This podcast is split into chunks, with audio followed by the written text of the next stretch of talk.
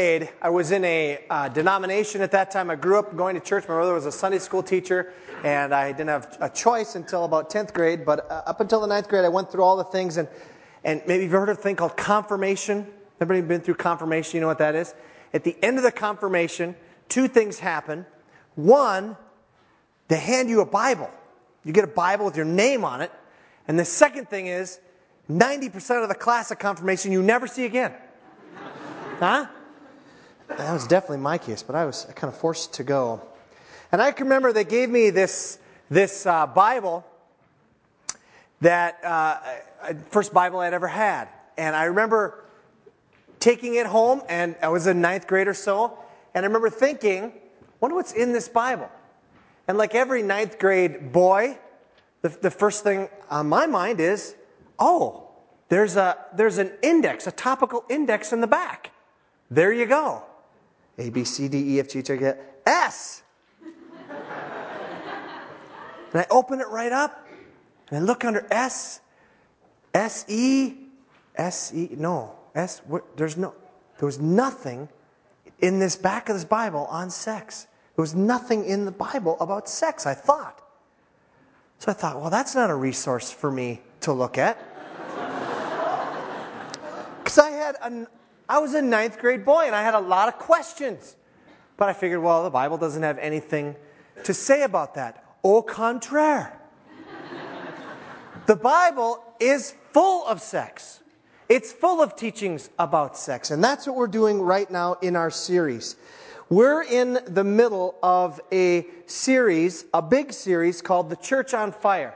It's a study of the book of Acts. And when we came to Acts chapter 15, we came across a curious passage where the apostles asked these new churches to abstain from some things because there was controversy whether or not they should have to follow, follow Jewish customs or not. And so the apostles came to a decision, and this is the decision they made. In Acts chapter 15, verses 19 to 21, James is speaking as one of the apostles, and he said, Is my judgment, therefore, that we should not make it difficult for the Gentiles who are turning to God. Instead, we should write to them telling them to abstain from food polluted by idols, from sexual immorality, from the meats of strangled animals, and from blood. For Moses has been preached in every city from the earliest times and is read in the synagogues on every Sabbath. We've talked about this a few weeks, so just for the benefit of you who are new here this week, that's how we got off on this series. Right now, we're doing a series called The Pain of Sexual Immorality. Why would the apostles include that one thing? The other things kind of make sense. They're culturally uh, offensive to a Jewish person. So if you have Jewish people and non Jewish people, the non Jewish people should you know, not do these things because it's offensive. But why sexual immorality? And we looked at that last week in, in the beginning of our series, The Pain of Sexual Immorality. Now, before I give you a summary last week, let me let me tell you why, primarily, why God doesn't want his people involved with sexual immorality. It's not because God is a killjoy, not at all. In fact, if you read the Bible with the attitude uh, that, that uh, God, what does God want from you? What he wants for you is maximum pleasure. He created sex to have that. He wants you to have great sex. He wants you to have maximum sex. That has to be done, though, according to the instructions the way God designed it. And the, the reason I called this series The Pain of Sexual Immorality is actually stealing from Dave Johnson of The Open Door, who did a series called The Pain of Porneia. But I don't like Greek words and titles, so I called The Pain of Sexual Immorality. And so uh, it kind of loses a little bit of its punch, but you know what it means at least.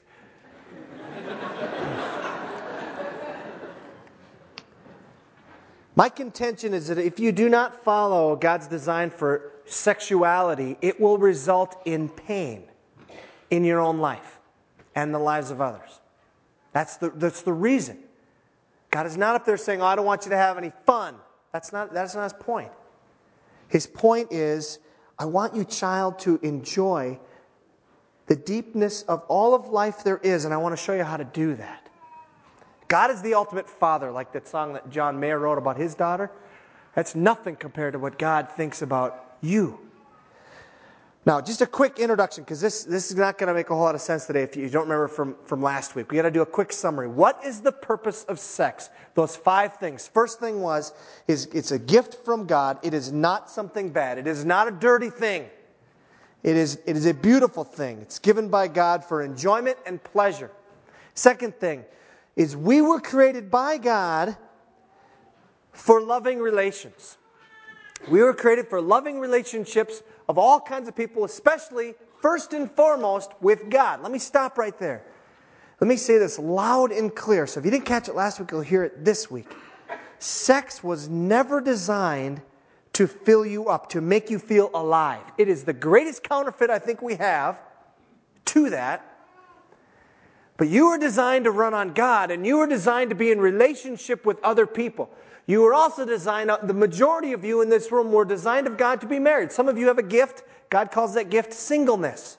It's a gift according to the Bible.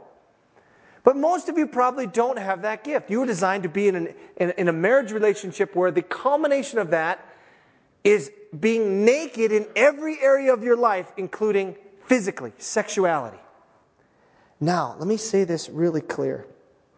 I say this to every couple that I marry. Jill could quote it because she knows I say all my quotes from all the weddings I do. In fact, when I don't say certain things, Jill comes up to me afterwards. She says, What about the Fernando blessing? or what about you guys clean up really well? Or all those lines that I normally say. I say this one too, and I mean it. Marriage does not solve your problem. It what, Jill? What? You don't remember that line? Oh, man. Just rearranges them. Thank you. Somebody who's been through uh, premarital counseling with me. Or someone who's just married, I guess.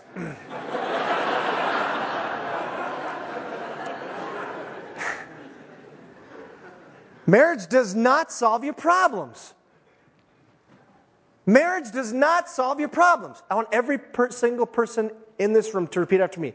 Marriage does not solve your problems. It just rearranges them. Okay, I used to be lonely. I, I can never be alone now. Ever.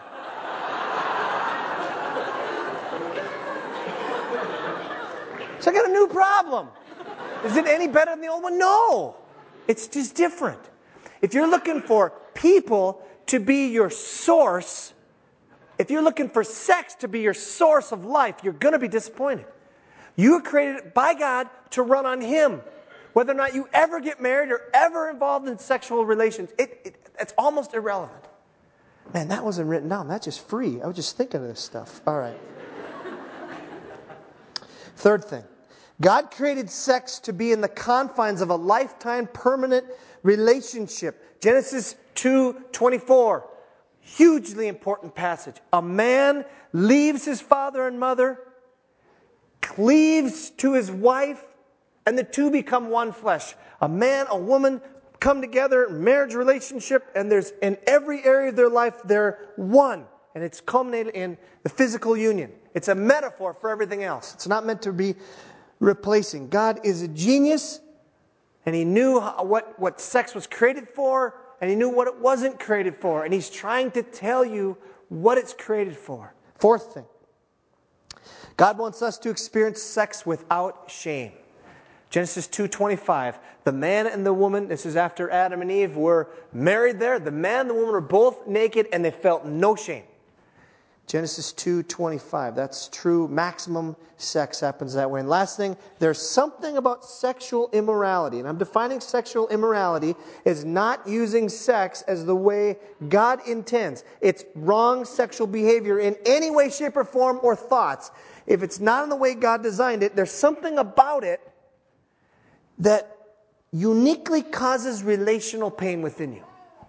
1 Corinthians 6, if you, didn't, didn't, if you weren't here last week, I encourage you to read 1 Corinthians chapter 6, 13 to I think the end of the chapter, verses to verse 20. It talks about every other sin doesn't have quite the impact that this one does. There's something, it's mystical, but there's something that happens to me that because I misuse that, the very thing that was making me to feel more intimate actually makes me feel more alone. That's what sexuality is designed for. We had to start there. then. Okay, one of the rules of Bible study is when you read the Bible, you, you, you just read it in its culture, and then you try to say, does any of that transfer to today? Now, so then we have to ask the question is, is there really an issue of sexual immorality today?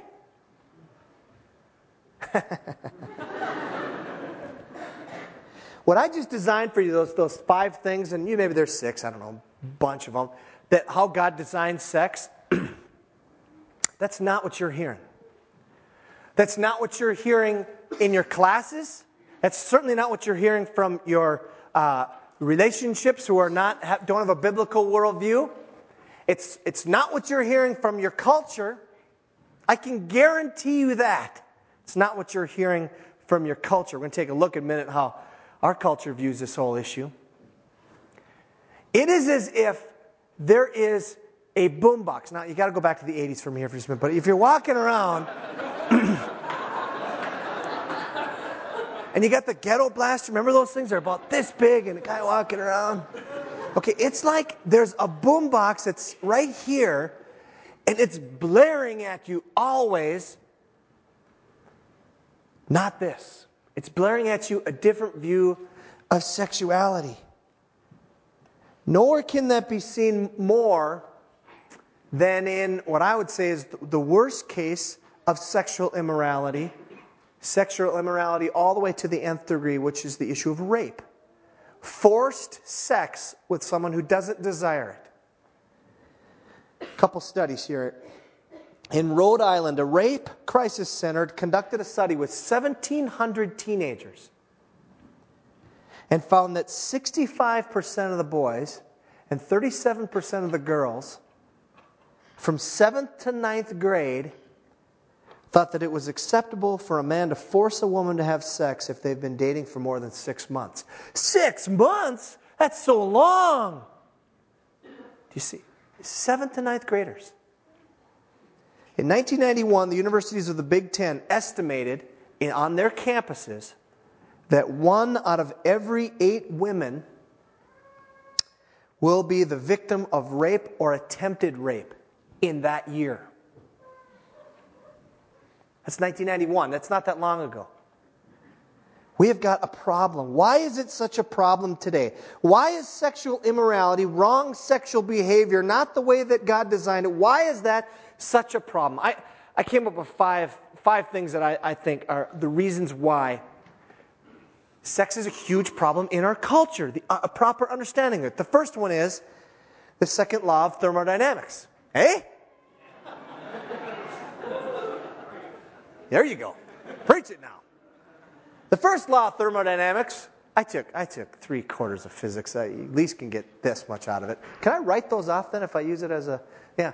Um, first law of thermodynamics is the conservation of, of energy. You, you, will never have more energy than you have right now. When you eat that cookie, it translates from potential energy in the cookie to energy in your body, whatever. The second law of thermodynamics, it was a long time ago, man. Second law of thermodynamics says this In all energy exchanges, if no energy enters or leaves the system, the potential energy of the state will always be less than that of the initial state. In other words, it's this it's your dorm room. things tend towards scatteredness, things tend towards lower energy. The, the clothes that should be folded up and put in the drawer are scattered around on the floor, or in a big stack, or in some of your cases, moving a little bit. That's the second law of thermodynamics. Things tend towards disorder, lower states of energy. There's a great Simpsons, the, the great philosopher Homer. there's a great Simpsons where, where there's a school strike, and, and Lisa creates this perpetual motion machine. Remember that one? And, and, uh, and Homer says, he's talking to In Marge. this house, we oh, obey the laws of thermodynamics. Just a minute. And, and Homer says, Homer says, uh, what, what's with Lisa anyway? I mean, she creates this perpetual motion th- machine. The thing is worthless. I mean, it just keeps speeding up. and then he says, Lisa, and he calls her and he says this. Yeah. Seamless. That's all right. Homer says, Homer doesn't say this. Homer says, Homer says, don't. You don't have it? In this house, we obey the laws of thermodynamics. There you go. In this house, we obey the laws of thermodynamics. There's no building perpetual motion machines. Now,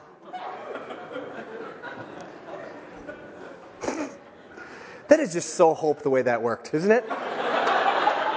That is just, it just, you know, you know, you go on a slick thing, there's, I could give you 10 churches, but to us, that's just, that's just the way it always goes. Um, things tend towards lowest energy. That's why 98% of all diets fail, right? Eh, whatever. And that's what's happening in this area. Oh, it's not a big deal. It feels good. Whatever. Oh, you're such a prude. Why, why, why are you so restrictive? This is a thing to be celebrated, enjoyed. And you're talking about restriction? What's with you? Ah, second law of thermodynamics. Things tend towards less order. Second thing, frog in the kettle. Huh? I actually went on the internet and I actually found a, a, guy doing this on the internet. I thought, I don't think I'm going to put that on there. The idea is this if you take a kettle of boiling water and you throw a frog in it, the frog will jump out. But if you take a kettle of cold water, put the frog in it, assuming that the frog doesn't mind being in the kettle. Okay, there's that assumption. Uh, and then turn up the water slowly, he will boil himself to death.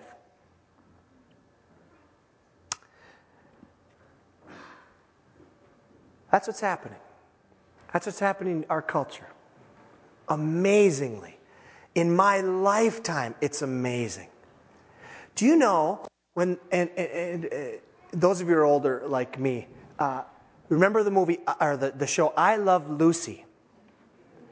It was very controversial because they had a bedroom scene where they were talking in bed. Do you know, you know how they solved that?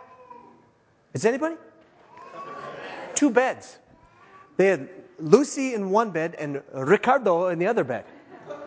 And that's how you just assumed people in TV world lived, with separate beds. Now, think of that, that I'm not saying that we were sexually moral then. Don't, do not hear me that. But just think of where that was then in the 60s and 70s to sitcoms now. Think of Friends. I challenge you to watch one episode of Friends that does not violate the idea of sexual mores the way God designed. One episode. You can, you can write me and tell me. I, I challenge you. Seinfeld. And I think Seinfeld's very funny, but you have to filter it constantly because, okay, that's not a, a view of sexuality. We're being a frog in a kettle where 40 years ago, 30 years ago, I wouldn't have laughed at that. Now I'm okay with it. Just be know, just know that the water's warmer. And for you to hold these values, biblical values on sexuality, you are very different than the temperature of the water. Third thing is simply this it works. Sex sells. It's a very interesting little, uh, little study I spent way too much time on. But there's, if you go to the internet and just type in sex in advertising and just read some of the studies, it is amazing how they, people know this. They tell you how to do it, the whole thing. Remember the old days? The old days, you, you used to want a beer and, and, and, and uh, Old Milwaukee. Anybody remember what Old the slogan for Old Milwaukee was? Doesn't get any better than this. Yep.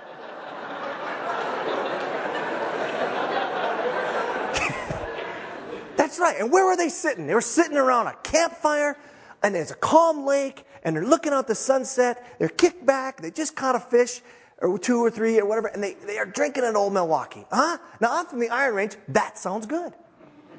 That is, that sounds great. Or remember, remember Lowenbrau? What was it, Lowenbrau? Nah, yeah, I don't know. Lowenbrau. I want to. What's that? No, that's not Lowenbrau, but that's that's that's uh, Lowenbrau is. Uh, I want a steak and a Lowenbrau. Does remember that? I don't, even, I don't know if Lowenbrau is still around anymore, but okay. Uh, Miller, Miller beer. Remember that? End of the day, guys working hard. What do they say? It's Miller time. Okay? That's how beer used to be advertised. Now I'm going to show you two different, two different pictures here. I'm going to tell you, you're going to see a little, little case study here. Which one do you think will sell more beer? A.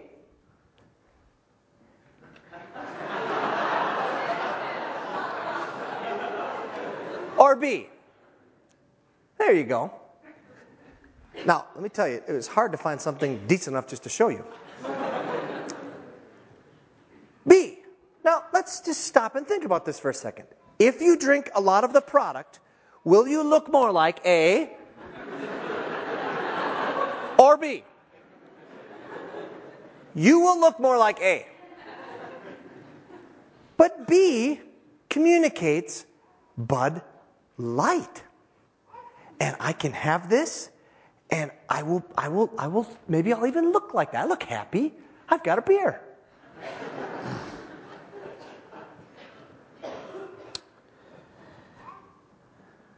Dating. How images affect that. If I were to show you this image of someone asking for a date,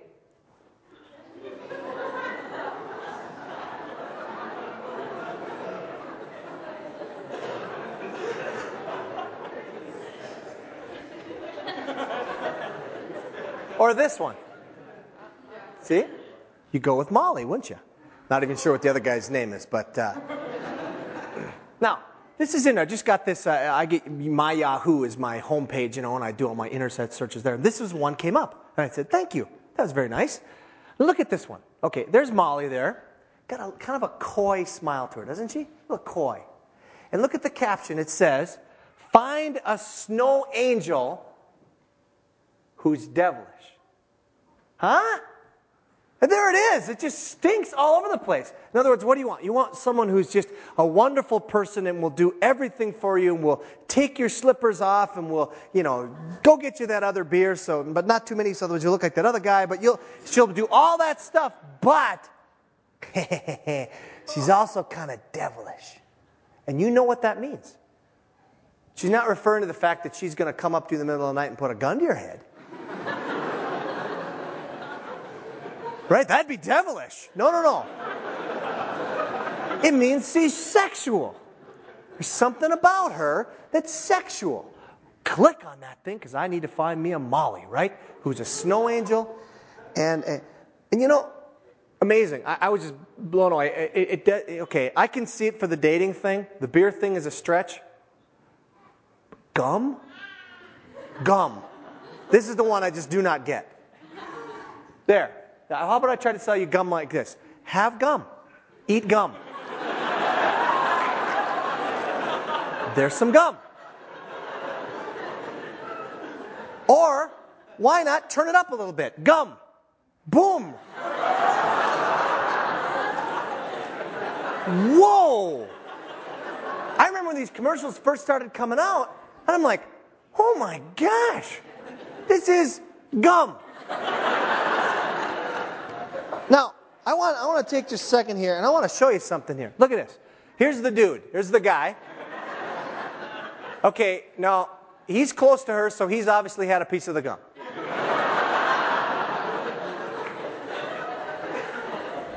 now, if I were a woman, if I were a woman, I'd be ticked off. Because you're getting duped more than men.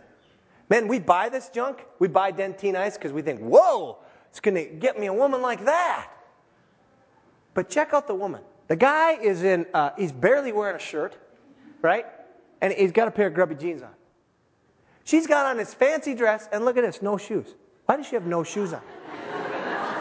I'm not being funny here. Why does she have no shoes on? She is getting ready to be undressed. She is, it's a sexual thing. He doesn't need to, you know, he doesn't need to do anything. He doesn't need to do anything. Clean up, doesn't need to shave, doesn't need to even put underarm deodorant on. He just has to have gum.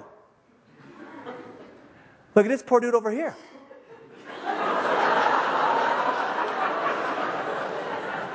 What's the only difference? No gum. Right? Look at this poor lady back here. And the two kids over here making it like it's playful. You guys, we're being duped. We're constantly being fed this boombox of noise in our brains. Flip back a few to that quote. I, I messed up that. I meant to say this quote uh, flip back to the quote from Stephen Hayner, who used to be, I think, is he still president of InterVarsity? I'm not sure. This is from 1990, um, 1991.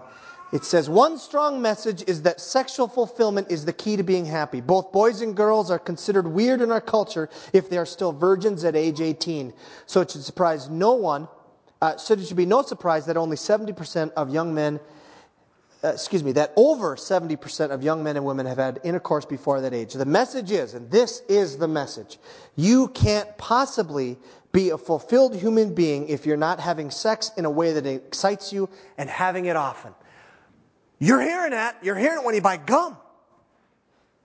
It is loud, constantly. C.S. Lewis, who I quoted him last week, C.S. Lewis is one of my heroes. Um, he writes this. If you want to flip to that, oh, you're good back there. Good. C.S. Lewis says this, or take it another way.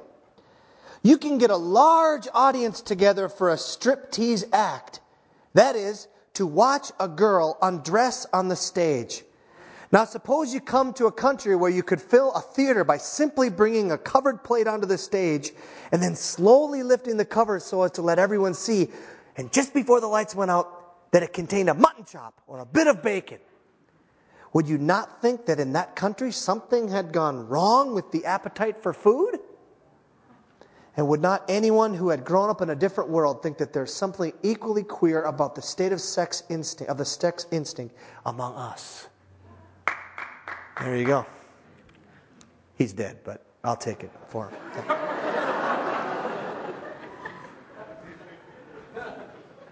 You have a boombox from your culture. It's not only your culture, though. There's a couple things going on with you within you. First one is there's something about, and if you, those of you who have uh, children or are thinking of having children. Some of you are, are newly married or thinking of being married, and some of you, uh, women in particular, are thinking, you know what, I'll just be super fulfilled when I have a child. That will fulfill me.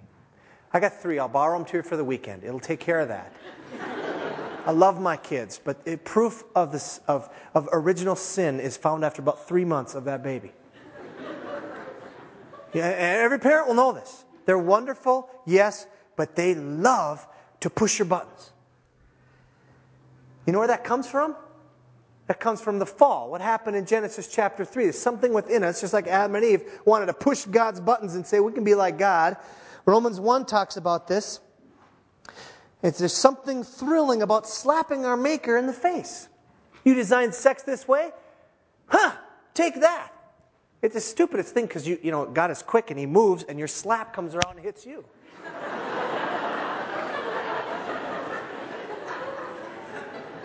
God isn't hurt by your sin, ladies and gentlemen. God isn't like, oh, please, stop. He's not hurt by your sin. He's angry about your sin.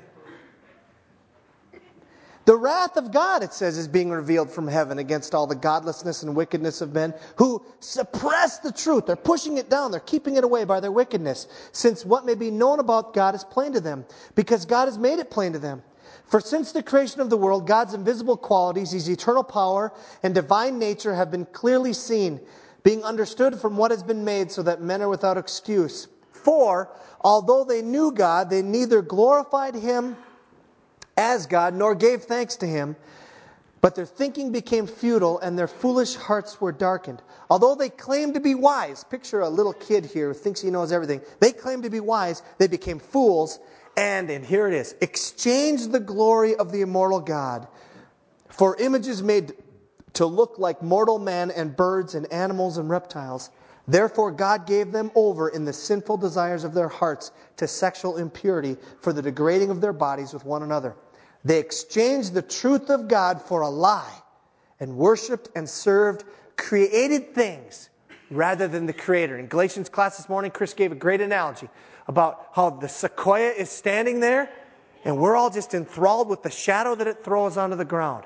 Turn around. Look at the created. Look at the creator, not the created, excuse me. Look at the creator. Don't look at sex. Don't worship the shadow. Worship the author of sex. There's something thrilling within us that you just want to slap. You've had a bad day. I'm just going to act out sexually. I'm going to look at those images on the internet and I'm going to punish God.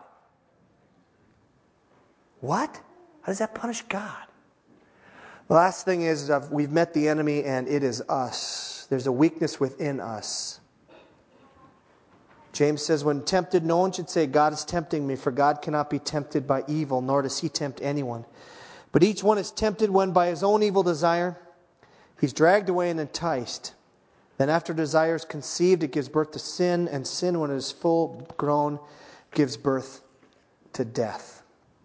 You got all those things coming at you. It is a boombox, it is a loud ghetto blaster in your brain.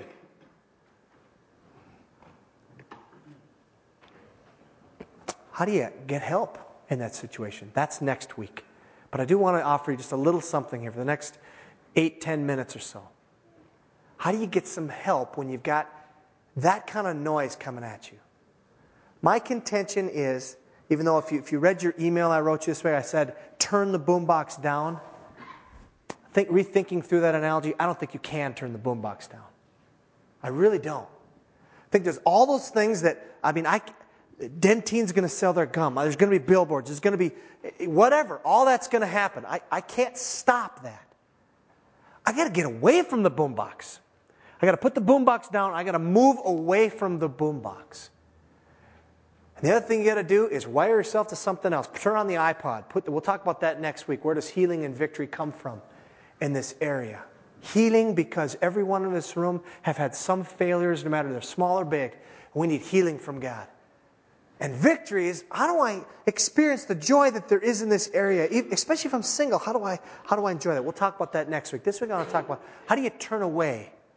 How do you get away? I want to look at two passages with you, and just in kind of more, just we're going to look at them real quickly to talk about how do we get away from this boombox of noise coming at us. Both from the Apostle John. John was one of the original followers of Jesus. He wrote a letter and he wrote a gospel. First, I want to quote, quote from his letter. 1 John 2, verses 15 to 17 say this Do not love the world or anything in the world. I remember that when I was a brand new follower of Christ, I memorized this passage. Do not love the world or anything in the world. And I, had a real hard time with what exactly does John getting at here? What does he mean by don't love the world? I mean, aren't I supposed to love people? Aren't I supposed to enjoy certain things? You got to understand when in the book of John and it's, it's in the Gospel of John and in his other letters, the word world there almost always means the worldly, the fleshly, those things that are contrary to God. Don't ever love that. Don't ever love that. I don't care how much you're getting duped, you're being lied to by the enemy of our souls that those things will satisfy. You are being lied to. And I am being lied to.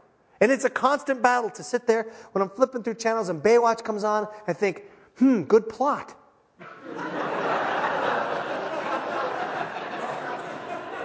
in all due, in all, all due respect, there has never been a good plot to Baywatch. No one watches Baywatch for the plot. But you know, you, you, you know what? How are they going to get out of this one?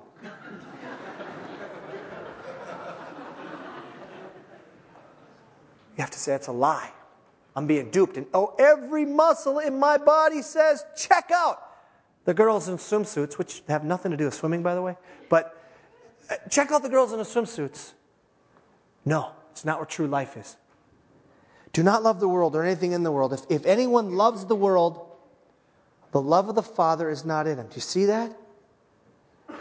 if you go hard after this stuff, it's in opposition to God. For everything in the world, now here defines the world the cravings of sinful man, the lust of his eyes, and the boasting of what he has and does comes not from the Father, but from the world. And why shouldn't you worship that stuff? Verse 17 the world and its desires pass away. But the man who does the will of God lives forever. God is not a killjoy. He wants you to get lasting joy. Not stuff that's just going to be here and is going to fritter away. So, the first thing, how do you turn the boombox down? How do you back away from the boombox? You learn to love God. You learn to love God so much that all this other stuff starts to dwindle away. Next passage is also from John. He writes in John 17. John 17, I'm, I'm going to read almost the entire chapter, but it's Jesus' prayer right before he's going to be uh, captured, right before he's going to be tried, and then he's going to be crucified. And he prays this amazing prayer in John 17. And you, you're going to find there's tons of stuff in here about how to get away from the boombox and noise. John 17 says, After Jesus said this, he looked towards heaven and prayed, Father, the time has come. Glorify your Son, that your Son may glorify you. For you granted him authority over all people that he might give eternal life to all those you have given him. Now, this is eternal life. Here it is. Here's life. That they may know you, the only true God, and Jesus Christ, whom you have sent. Whatever your view of sexuality is, know that it's not life. Knowing Christ is life. I have brought you glory on earth by completing the work you gave me to do. And now, Father, glorify me in the presence, in your presence with the glory I had with you before the world began. Verse 6. I have revealed you to those whom you gave me out of the world.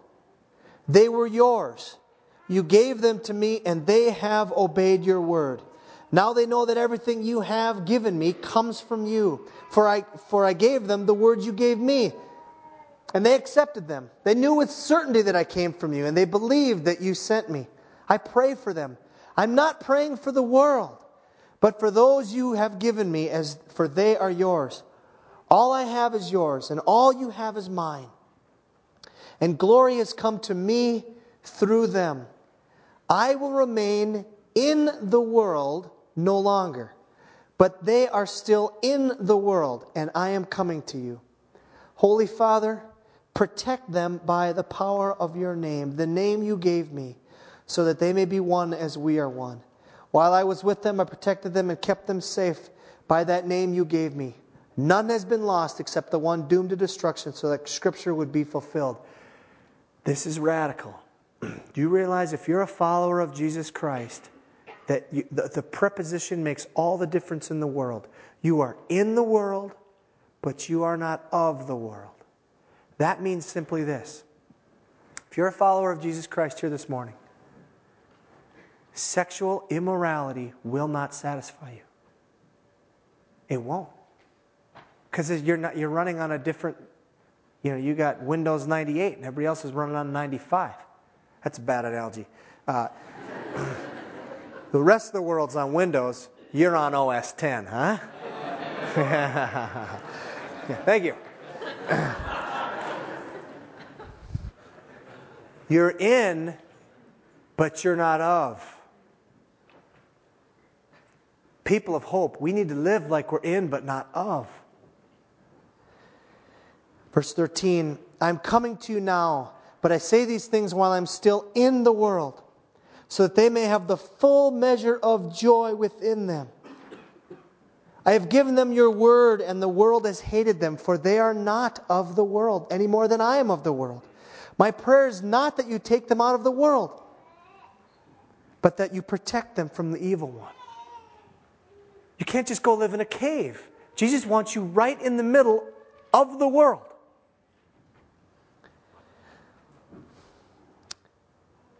Sanctify them by the truth. Your word is truth. As you sent me into the world, I have sent them into the world.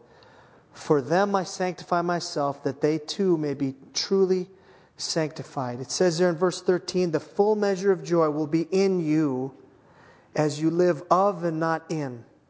And then lastly, verse 20. My prayer is not for them alone. I pray also for those who believe in me through their message. That's everybody in this room who trusts Jesus Christ this morning. You're prayed for by Jesus here on his earthly mission. He, was, he prayed for you. That they all may be one, Father, just as you are in me and I am in you. May they also be in us so that the world may believe that you have sent me. I have given them the glory that you gave me, that they may be one as we are one. I in them, and you in me May they, to, may they be brought to complete unity to let the world know that you sent me and have loved them even as, I have, as you have loved me. Your job is to be in but not of, to be full of joy and full of Jesus. That's what this last passage. You're so in but not of, and full of joy and full of Jesus that the boombox, you can still hear it. You're going to hear the boombox. The only way I can stop the boombox involves a gun and a bullet and me pulling the trigger right by your head. You're going to hear it. But when you get like that, at least it's manageable. There's other thoughts you can hear too. May close by asking you a very hard question. Are you willing to walk away from the boombox? If you're not, this is moot. You can hold all these principles however you want. If you're not willing to, to move away from the boombox, that's what you're going to hear. Let's pray.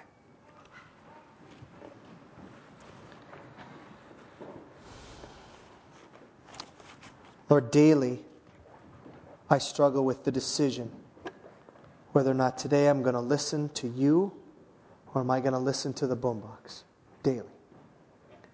God, there are people in this room who, for the first time in their lives, are perhaps deciding that they want to move away. And they can't do it of their own power. Holy Spirit, I pray you'd come even in this room, even right now, and you would give that power you would give that strength. To you be the glory. That you would so fulfill John 17 that you'd fill us full of Jesus, that we would, the, the boombox would just get further and further away. And those thoughts and those attitudes and those actions and those immoral relationships that we've either had or are having or are seeking, that we, they, they, they just wouldn't even be something on our radar screen. Because we are satisfied in you. Jesus, I'm, I want you to do a miracle in us. I want you to come by your Spirit and work such a way that we're just drawn to you. There are people in this room that right now are seeking you for forgiveness and are seeking you for healing. Even though that's next week's topic, obviously, God, that's something that they need right now. Even as we sing these last songs, God, would you come and would you minister to people right where they're at? Communicate how you, like a father, loves his daughter, like that song by John Mayer talks about, that you have that much desire for their lives. Would you show them how much you care for them, how much you love them? Would you hold them in their arms so they can feel you, God? God, would you not allow anything to satisfy us other than you? Come now, Holy Spirit, we pray in Jesus' name.